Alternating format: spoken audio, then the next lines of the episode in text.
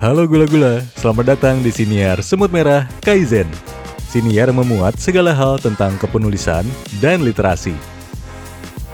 Masih dalam rangkaian 365 hari suara semut yang sepanjang tahun 2023 ini menghadirkan siniar setiap harinya, setelah di bulan Januari lalu mendapatkan inspirasi dari dusun non-fiksi, berlanjut ke Februari dari dusun fiksi, dan di bulan Maret selama sebulan penuh terinspirasi oleh klub baca, di bulan April ini, klub nonton SMK, salah satu dusun di Semut Merah Kaizen, akan berbagi inspirasi tentang segala sesuatu yang berhubungan dengan film.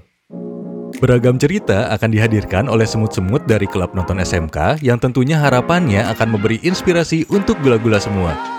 Akan ada pembahasan tentang film-film yang berhubungan dengan hari tertentu seperti Hari Bumi atau Hari Angkutan Umum Nasional, World Autism Awareness Day, film-film yang mewakili masa kanak-kanak para semut, yang berhubungan dengan drama musikal, sampai review film terbaru seperti autobiografi, Suzume, film Indonesia favorit, dan masih banyak ulasan lainnya. Biar makin penasaran gimana serunya, yuk dengerin beberapa potongan inspirasi dari para semut di klub nonton SMK untuk bulan April ini. Film Boyhood turut menyorot problematika orang tua tunggal dalam menjalani kehidupan asmara. Olivia dan Mason Senior pun sama-sama menjalani jatuh bangun kehidupan pasca perceraian. Dan yang menarik adalah dialog yang disampaikan oleh Arthur kira-kira gini. Kamu kan lagi berada di tempat yang kamu nggak mau ya, dan ngerasa mestinya berada di tempat lain. Anggaplah bisa pergi ke mana pun yang kamu mau, saya yakin akan tetap ngerasa kayak gitu, salah tempat.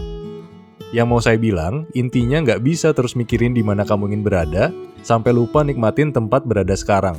Alasan saya menonton film ini juga adalah karena dibintangi oleh Boon Yu, aktor kesayangan saya, yang dramanya juga sukses, yaitu Goblin dan film Train to Busan. Pada tahu kan siapa dia? Pasti pada fans juga nih. Selanjutnya yang menarik adalah tema dalam film ini. Pertama, soal gaya hidup konvensional di mana para perempuan harus terikat dengan peran dapur, sumur, kasur. Bahkan dilarang untuk mempertanyakan pekerjaan suami mereka. Namun menariknya, karakter perempuan di film ini digambarkan memiliki hasrat untuk mempertanyakan apa sebenarnya yang para suami mereka lakukan. Angkutan umum dalam tiga film di atas, saya lihat sebagai ruangan yang menyediakan cermin bagi saya untuk merefleksikan apa yang dialami dan dirasakan para tokoh utama dan melihat kembali hidup saya. Di film Marlina ini, kurang lebih selama satu setengah jam, sisi kuat seorang wanita sangat tersaji dalam film ini. Berlatar di pedalaman Sumba, Nusa Tenggara Timur, di mana transportasi, informasi, bahkan hukum masih belum tersedia dengan baik, Marlina dalam keadaan terdesak berani membunuh laki-laki yang memperkosanya. Walaupun cerita Going 30 dinilai terlalu ringan, justru itu adalah keunggulannya, kisah cheesy yang bisa dinikmati siapa saja. Seru banget kan gula-gula? Jadi pantengin terus siniar Semut Merah Kaizen untuk inspirasi baru setiap harinya. Oh iya, gula-gula juga bisa follow dan feedback melalui media sosial Semut Merah Kaizen di Instagram at Kaizen Writing Alumni atau Twitter at Kaizen Alumni.